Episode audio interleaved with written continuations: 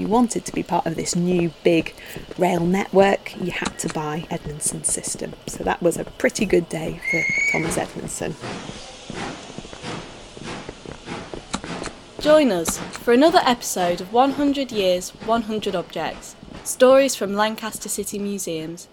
I'm Millie Wellborn, a museum assistant for Lancaster City Museums.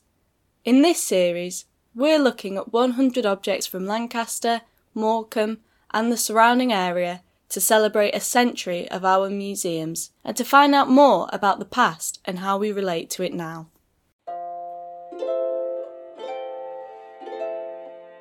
Today's object is a small machine invented by a local man that changed the world of railways. Today's object is Thomas Edmondson's railway ticket printing machine.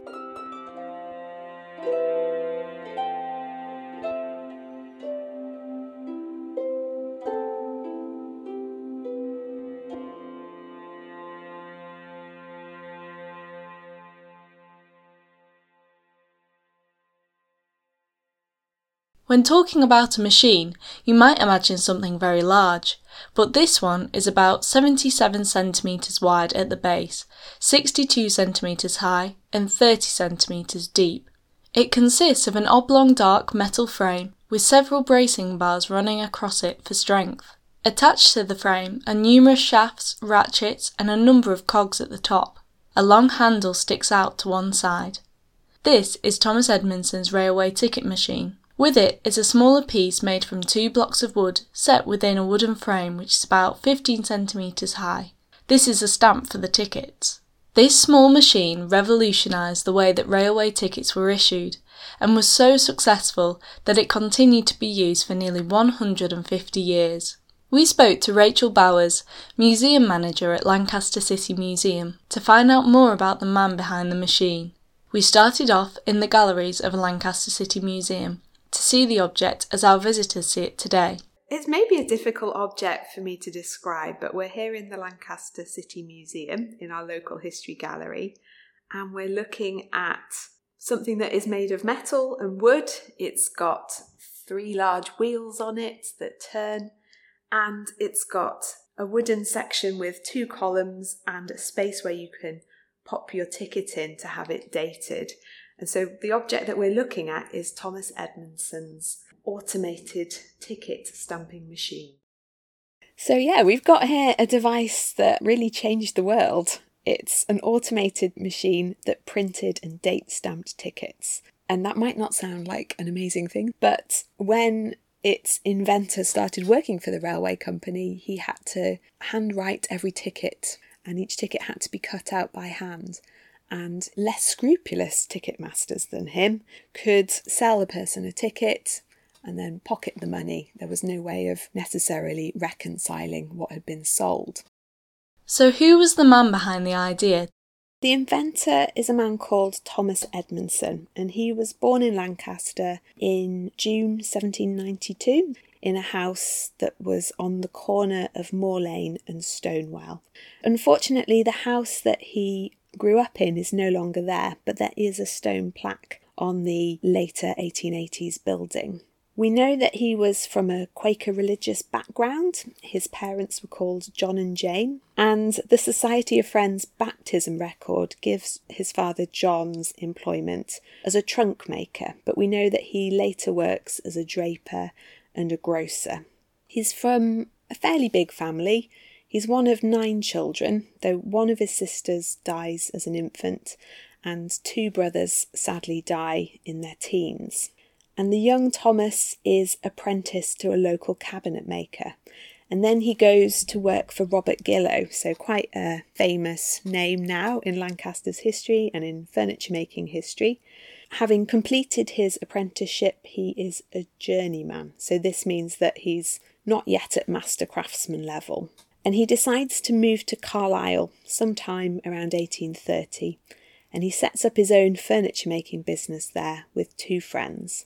But furniture making, apparently, or maybe the business side of it, who knows, is not his forte, and the company goes bankrupt, and Thomas Edmondson is personally in a lot of debt at this point.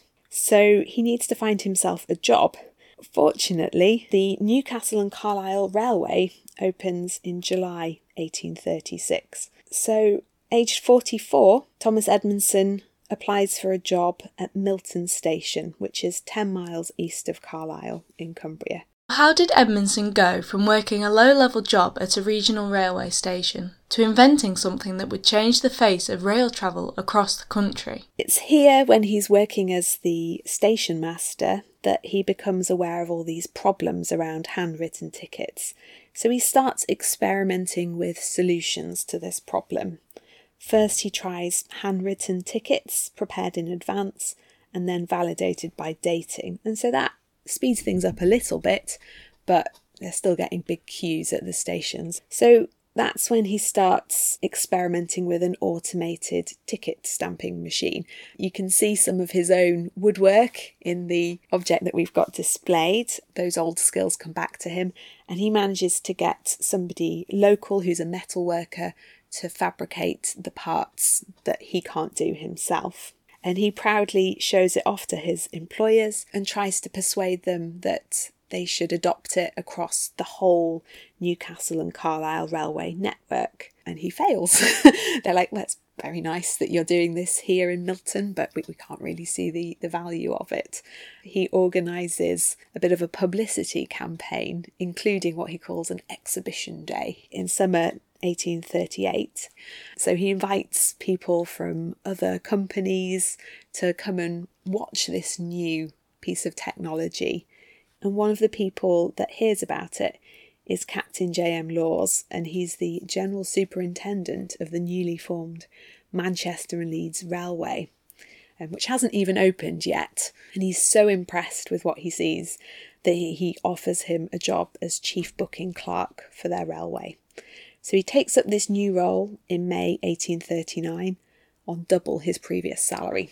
And he's given a free hand so that he can install his system on the whole of Manchester and Leeds Railway. And at this point, the other companies start to show an interest. In summer 1841, Edmondson resigns from his job and sets up his own ticket printing company based in Manchester. Birmingham Gloucester Railway are thought to have been the first ones to place an order, but by the end of August 1841, 15 other companies have placed orders, including one overseas. He charges for the cost of the railway tickets supplied. He charges a royalty of £1 for every two miles of line open to passengers and he also negotiates a free first class rail pass for himself. So he can go anywhere that these rail networks are using his system. The railway network didn't operate as a, a whole thing, it was separate little local companies, and sometimes they joined up and sometimes they didn't. But they were beginning to think about working together in more organised ways. They organised something called the Railway Clearinghouse in 1842, primarily to manage payments where people or goods were travelling across different railway companies.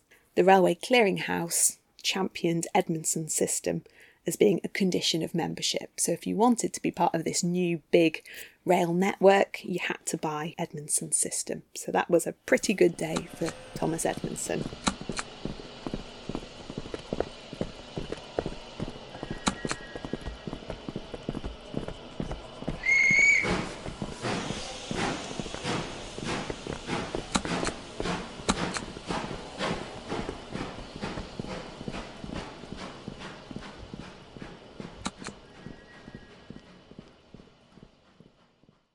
So, with his invention now being used across the country, did Thomas become a rich man? He certainly became wealthy enough to repay his creditors in Carlisle, and as you can imagine, that company very quickly became very busy, so rapid expansion, and his brother Joseph gave up teaching to come and work for him, and his son John left school so that they could join the business. But the March 1851 census suggests that the family are lodgers rather than homeowners, which is quite surprising. The census was in March of 1851. He died in June 1851. But you can see from his will that he's got an awful lot of assets and it's, you know, several pages long detailing who gets what. Best furniture for his wife Rachel, She gets a thousand pounds at his death. He's able to leave an annuity to his son John. There's some very specific clauses about how if John has married, according to the Quaker tradition, he can get some of the items of furniture that Rachel would have had. So he does seem to have been quite comfortable by this point in his life. And the company continues successfully. So his brother Joseph takes over for 12 months, and then when his son John reaches the age of 21, he takes over then. And it keeps on going up until 1960. So it is a well established company with several offices as well. They had offices in London and in Dublin, and they had manufacturing works in Dublin as well as in Manchester. He kept on improving his ticketing system, so he has several different patents for different versions, and then they also manufactured things relating to printing so that supported the industry that they already had. So they developed issuing and stock cases for the tickets, they developed dating presses, they had ticket counting and shredding machines. They had those little nippers or clickers so that you could invalidate the tickets with lots of different shapes. And of course, they also sold ticket printing machines so that other railway companies could make their own tickets. We asked Rachael to put all this in context by telling us a little bit about railways in the local area and further afield during Edmondson's lifetime obviously a time of massive change. And when Thomas Edmondson leaves Lancaster, they don't have a railway station. There is no railway network locally. Lancaster's first railway station opened in 1840. It's not the one that we use today. The building is now used by Royal Lancaster Infirmary. So that station closed in 1849 when it was superseded by Lancaster Castle Station, which we now just call Lancaster Station.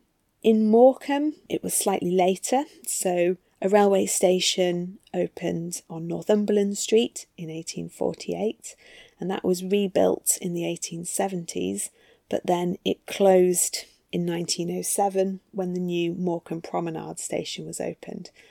And that's the location of the current platform venue, so there's a lot of chopping and changing in Morecambe. And ironically, the present Morecambe railway station was built on the site of the original Northumberland Street station. He is growing up against this massive period of early developments in rail. The first public railway was the Stockton and Darlington Railway, which opened in 1825. That used both horse powered and steam powered trains. People are probably quite familiar with Stephenson's rocket locomotive, which was first tested in 1829, and the Liverpool and Manchester Railway opened in 1830. So that's the first public railway to be solely steam powered. So there's loads going on. To finish our journey today, Rachael explained to us the reach and impact of Thomas's invention and how people all over the world may still remember those little cardboard tickets. A skilled operator of his system could print 200 tickets a minute and they didn't have to cut each ticket by hand. So, as we've already heard, loads of companies across the UK quickly seized on this opportunity, but they weren't the only ones. In Europe, it was adopted in Austria, Belgium, the Netherlands, Czechoslovakia, France, Germany. In Norway, it was used until the late 1990s, so it was really a well accepted and established system on the continent. Um, but it spread to the rest of the world as well. So Argentina, South Korea, and Australia use that system. And in Taiwan and Japan, they do still use the Edmondson ticket format today on some lines, although they are computer printed. Here in Britain, it was used in British rail networks up until 1988 was when they first switched off the Edmondson printing press, but they only ceased using the tickets around about 1990. So, for something that was invented in the late 1830s, it had a pretty good lifespan. The way that we use tickets nowadays, whether we're going to concerts, uh, museums, whether we're travelling by train or flying on a plane, it's all been revolutionised by Thomas Edmondson.